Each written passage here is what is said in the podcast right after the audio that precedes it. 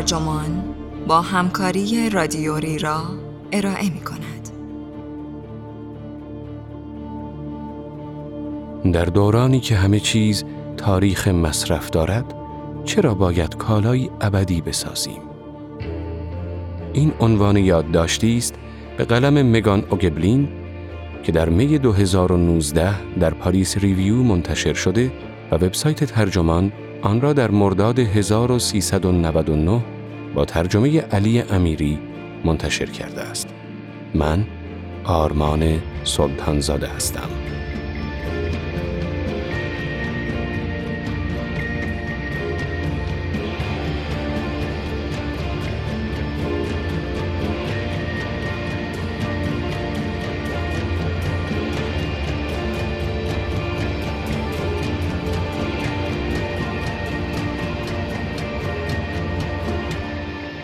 25 سال پیش یک طراح ابر ساعتی طراحی کرد که قرار بود ده هزار سال عمر کند. اقربه هایش به جای ثانیه ها صده ها را نشان بدهد و صدای کوکش هر هزار سال یک بار بلند شود. چه کاری بیهوده تر از این؟ آن هم در اصری که سرعت تغییرات دقدقه گذشته و آینده را بی اهمیت کرده است. وقتی هر لحظه تغییر می کنی، چرا باید گذشته را جدی بگیری و برای آینده برنامه ریزی کنی؟ اما مگان اوگبلین توضیح می دهد که چرا این ساعت به اندازه اهرام سلاسه و برجهای بابل مهم است و چرا جف بزوس آن را به قیمت گذافی خریده است. جایی در بیابان تگزاس غربی در اتاقی زیرزمینی زیر رشته کوهی دوردست ساعتی ساخته می شود که ده هزار سال عمر می کند. بلندای این ساعت بیش از 150 متر و پاندول آن به بزرگی یک انسان است. چرخ دنده های ژنوی آن در دایره به قطر دونیم متر پهن شدند. این ساعت قرار است کاربردی باشد. احتمالاً کاربردی تر از هر ساعت دیگری که تا کنون ساخته شده. اما دقیقه و ساعت را نمی شمارد. جایی که باید اقربه دوم باشد نشانکی وجود دارد که در پایان هر صده پیش روی می کند. بانگ فاخته این ساعت در آغاز هر هزاره به گوش خواهد رسید. با هر بار گردش این ساعت زنگ های آن به ترتیبی از توالی های برنامه ریزی شده با الگوریتم به صدا در خواهند آمد. هیچ ملودی دوبار نواخته نخواهد شد. رسیدن به این ساعت نیازمند چیزی شبیه به سفری زیارتی است. تا نزدیکترین فرودگاه به آن با ماشین چندین ساعت راه است و برای یافتن ساعت زائران باید از دل بیابان بگذرند. راه سنگلاخ و ناهموار و سربالایی را پیاده گس کنند و سپس از پلکانی مدور که به درون زمین فرو می رود پایین روند. ساعت ده هزار ساله یا ساعت اکنون طولانی از تخیل دنیهلیس طراح ابررایانه ها بیرون جهید. او پیشنهاد ساخت آن را در مقاله‌ای برای مجله وایرد در سال 1995 داد. این پاسخی بود به مسئله‌ای که هیلیس نام آن را گذاشته بود آینده آب رونده یا ناتوانی آدمی از فکر کردن به فراسوی عمر خیش. او استدلال کرد که جاه ترین و پاینده ترین پروژه های تمدن های پیشین مانند اهرام مصر، کلیساهای جامع قرون وسطا طی چندین نسل ساخته شدند و نیازمند نوعی تفکر درازمدت بودند که در ما مفقود است. او نوشت: می‌دانم که بخشی از داستانی هستم که بسیار پیش از آنکه به یاد بیاورم آغاز شده و دیر زمانی پس از آنکه کسی مرا به یاد بیاورد ادامه خواهد داشت. مشکل این بود که نمی توانست از این داستان تصوری داشته باشد. این ساعت قرار بود نمادی باشد از این چشمانداز گسترنده. نمادی که به خودی خود مردم را ترغیب کند تا اندیشیدن به دور نمای آینده بعید را از سر گیرند. طی سالها او چندین مدل آزمایشی ساخت. ساعت در میان نوع مشخصی از سلبریتی های مذکر که خود را آینده نگر می دانستند، مانند برایان اینو، استوارت برند، پیتر گابریل، طرفدارانی پیدا کرد که همگی بودجه و مشارکت خلاقانه به میدان آوردند. اما به مدت دو دهه این ساعت صرفاً ایده‌ای بود در ذهن هیلیس. نمادی بدون مرجع. از حدود یک دهه پیش که درباره این ساعت شنیدم به اندازه هر یادگار جسمانی دیگری به نحوی روشن در تخیلم زندگی کرده است.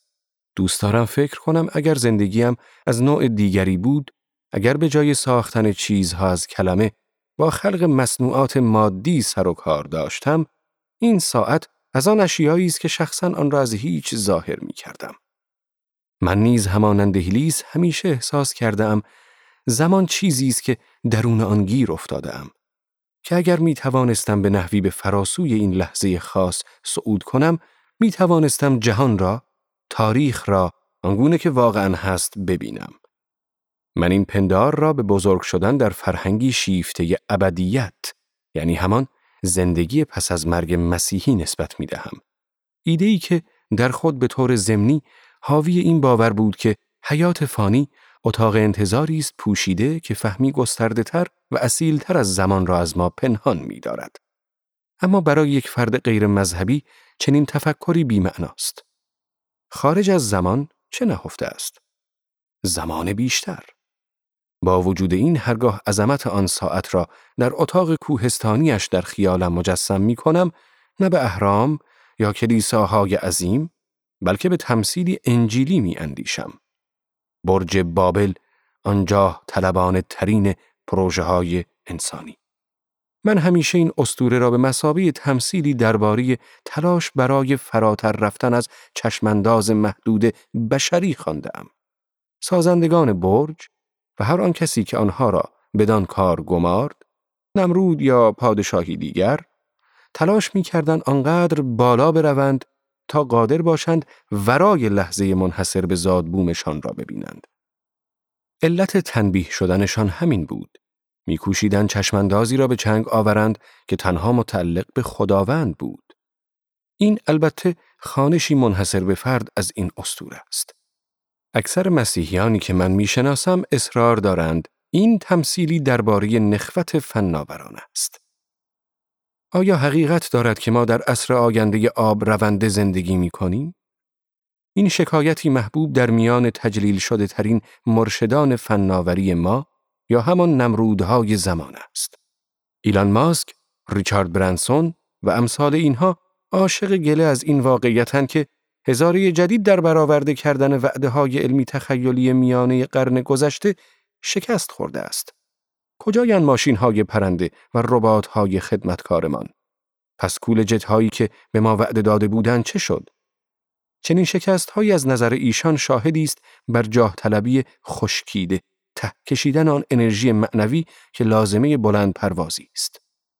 پاسخ آشکار به این اتهام همان پاسخی که ما هزاره ها با خستگی هر بار که متهم می‌شویم به نابهنجاری و نوستالژی می‌دهیم زیست محیطی است. اگر برنامه ریزی ورای صده آینده یا ورای دهه آینده ناممکن شده است، به این علت است که باور این دشوار شده که سیاره امان ما را برای مدتهایی چنین معقول زنده نگه خواهد داشت. می توان گفت که ابداع هلیس یک قول اهریمنی دارد به نام ساعت آخر و زمانی. زمان سنج نمادین دیگری که روزهای باقی مانده ما در این سیاره را می شمارد. هرچند زن من بر این است که میلیاردرهای فناوری این دفاعیه را به منزله نشانه دیگری از خود مسئله و شاهدی بر بیخیالی ما در برابر مبرمترین چالش علمی زمانهمان رد خواهند کرد. اما اینها همه تقلیل گرا و نامربوط است. حقیقت آن است که آینده می‌تواند از دو طریق محجور بشود. یکی از طریق ناتوانی در تخیل امر تازه است. در این الگو ایده ساخت یک برج هرگز به ذهن ما خطور نمی کند. روی زمین ماندن ما را بس. دیگری زمانی رخ می دهد که امر تازه بسیار مداوم و بی امان می شود.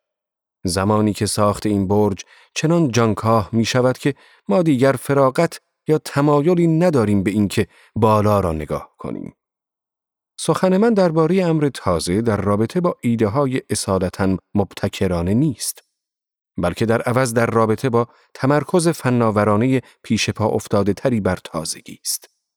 من به ابتزاد نو بودن به نوواژه ها و راهندازی های مجدد و تکثیر پلتفرم های مبتکرانه ارجاع می دهم که دائما نظم زندگی ما را از نو تعریف می کند و در عین حال از دگرگون کردن آن به شیوهی معنادار ناتوان است. زیستن در این جهان زیستن درون ماشینی است که در آن تغییر غالبا با پیشرفت اشتباه گرفته می شود. جایی که مفهوم پردازی آینده غیر ممکن است. زیرا چرخه زندگی ویرانگر، بیمعنا و بدون پایان است. گویی هیلیس همین جهان را در ذهن داشت. زمانی که شتاب بی امان زندگی مدرن را یادآور می شد. همانطور که او در سال 1995 نوشت چرا زحمت برنامه ریختن به خود بدهیم وقتی همه چیز عوض می شود؟ اگر مشکل زودگذری زندگی بود، راه حل به اعتقاد هیلیس خلق چیزی ماندگار بود. او دهه ها صرف تحقیق در این باره کرد که چگونه می توان یک ساعت را برای چندین هزاره سالم، عملیاتی و دقیق نگاه داشت. کنشی رادیکال در امر تخیل در جهانی که وابسته به کالای ارزان و یک بار مصرف است. هرچند او در نهایت تشخیص داد که مسئله صرفاً مربوط به مواد خام نبود. دوام آن وابسته به مردم بود. اگر نسلهای آینده دیگر ارزشی برای ساعت قائل نبودند یا اهمیتش را در نمی یافتند، بیشک آن را به خاطر قطعاتش اسقاط می کردند. اگر اهمیت می یافت، تبدیل به یک نماد و در نهایت نابود می شد. به نوشته او، تنها راه بقایش در دراز مدت این است که از مواد بزرگ و بی ارزش ساخته شده باشد. مانند استونهنج و اهرام یا گم شود. او فهمید که علت باقی ماندن تومارهای بحرالمیت همین است. هیچ کس نمی‌دانست کجا هستند. هیلیس زمانی چند این را مد نظر داشت که تنها راه برای حفظ ساعت پنهان کردن آن است. به عبارت دیگر برای ماندگار کردن یک چیز باید آن را نه تنها از تاراج زمان بلکه از شر خودمان نیز محفوظ بداریم. ما اغلب دور ریختنی بودن اشیای امروزی کوتاهی عمر مصرفی آنها را تقبیح می کنیم. اما دوام آنها ارتباط چندانی به قابلیت زوال فیزیکی آنها ندارد. ما اکنون در جهانی زندگی می کنیم که سندلی های ماشین مخصوص کودکان تاریخ انقضا دارند. یکی از دوستانم همین اواخر به طور خلاصه این را به اطلاعم رساند. سعی کرد توضیح بدهد که دلیلش دوری از خطرات استهلاک است. استدلالی که به نظر من پوچ رسید. تجزیه پلاستیک همانطور که مبارزان کارزارها علیه نیهای پلاستیکی دوست دارند به ما یادآوری کنند 500 سال طول می کشد. دوستم عاقبت اعتراف کرد که نمی‌داند چرا سندلی های ماشین منقضی می شوند. شاید چیزی است که به پیروی از مقررات مربوط است. اما او و من هر دو می دانستیم که منطق آن جای دیگری نهفته است. امروزه حتی اشیایی که هیچ گونه واقعیت فیزیکی ندارند تاریخ مصرف دارند. اگر یاداوری های بیوقفه برای به روزرسانی سیستم عامل و نرم افزارها را شاهد بگیریم، می‌بینیم که محصولاتی که تنها در اتر وجود دارند نیز محکوم به همین زودگذری اند.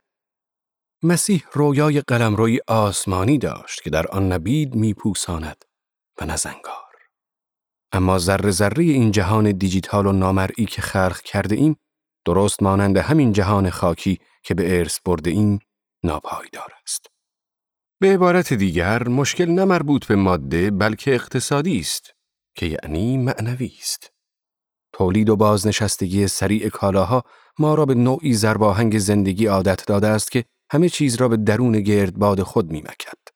به نحوی که حتی فرهنگ فکری، اقتصاد ایده ها به درون چرخی تازگی ابدی و محجوریت برنامه ریزی شده کشیده شده است. اوایل امسال در یک جشنواره کتاب دو بار شنیدم که می‌گفتند هر کس دارد درباره همان چیزی می نویسد که در سال 2015 درباره آن می نوشت باید بداند که دیگر از موضوعیت افتاده است. منظور از آن مشاهده سیاسی بود. نگرشی که به این باور رایج تسلیم می شد که سه سال پیش صد تاریخ به نحوی برگشت ناپذیر در هم شکسته است. که ما اکنون در جهانی زندگی می کنیم که هیچ سابقه نداشته است.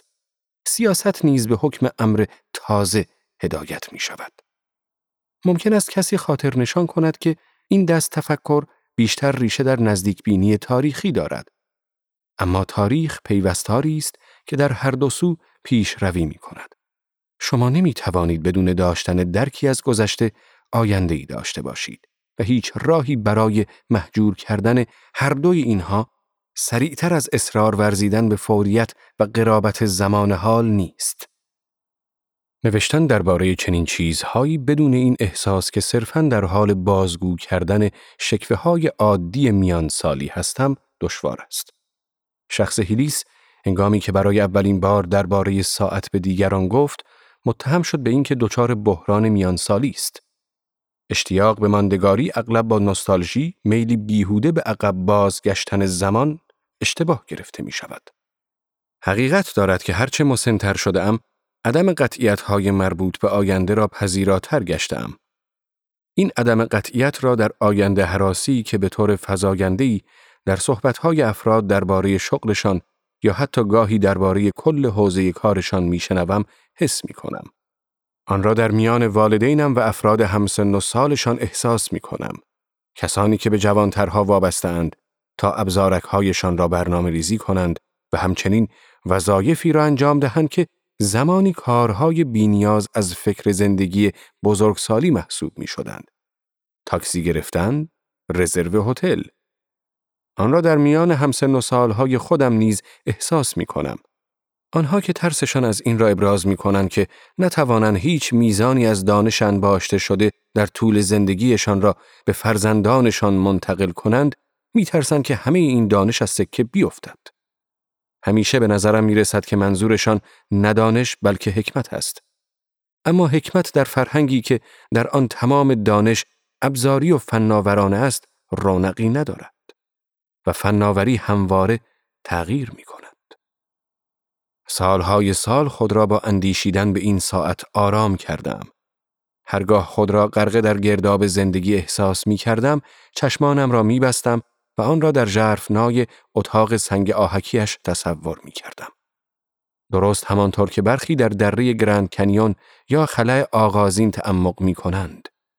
سکوت مقدس زمان ژرف. آنگاه خبر از راه رسید.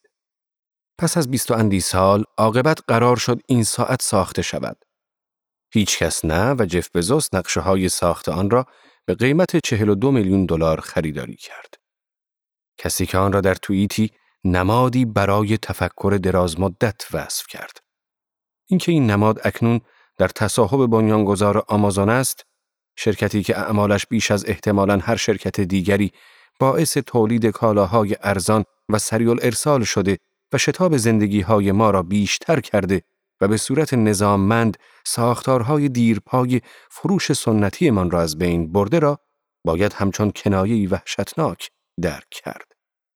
شاید جالب باشد که مجله های حوزه تجارت این ساعت را به منزله نمادی طبیعی از راه برد شرکتی آمازون در نظر گرفتند که تأکیدی بر برنامه های دراز مدت را به نمایش گذاشته است. تملک این ساعت به نوعی آن را بدل به استعاره‌ای کرده است در خورتر و بینقصتر از آنچه هیلیز هموار نیتش را داشته است. اغلب گفته می شود که ارزشمندترین متاع معاصر زمان است. اگر این حقیقت داشته باشد، آنگاه نادرترین تجمل چشماندازی است که محصول فراوانی زمان است. آدمی برای به دست آوردن آن باید بیرون از فناوری زندگی کند، یعنی بیرون از تاریخ. و تنها افرادی که استطاعتش را دارند همان مالکین این فناوری ها هستند. چند سال پیش در صفحات وایرد جایی که هیلیس برای نخستین بار ابداع بنیاد شکنش را پیشنهاد کرد، بزوس استدلال کرد که این ساعت از تمام چیزهایی که خلق کرده ایم بیشتر عمر خواهد کرد. او گفت در طول عمر این ساعت زمانی خواهد رسید که ایالات متحده دیگر وجود نخواهد داشت. تمدنهایی ظهور کرده و سقوط خواهند کرد. نظامهای جدید حکومتداری ابداع خواهند شد. اینکه او نام شرکت خود را در فهرست جد و جهدهای نابود شده نیاورده عجیب نیست. هرچند ممکن است از قلم افتادگی صحوی ساده ای باشد. کسی چه می‌داند؟ او داشت بر اساس فرضیات حرف می‌زد. با این حال شنفتن حرفهای او به منزله پیشگویی وسوسه انگیز بود. تصور اینکه او که بالای برجی بسیار مرتفع ایستاده یا حضور مجردش در ابرها شناور است و به تقدیر دور دستی می نگرد که بر ما اسیران زمین پوشیده می ماند.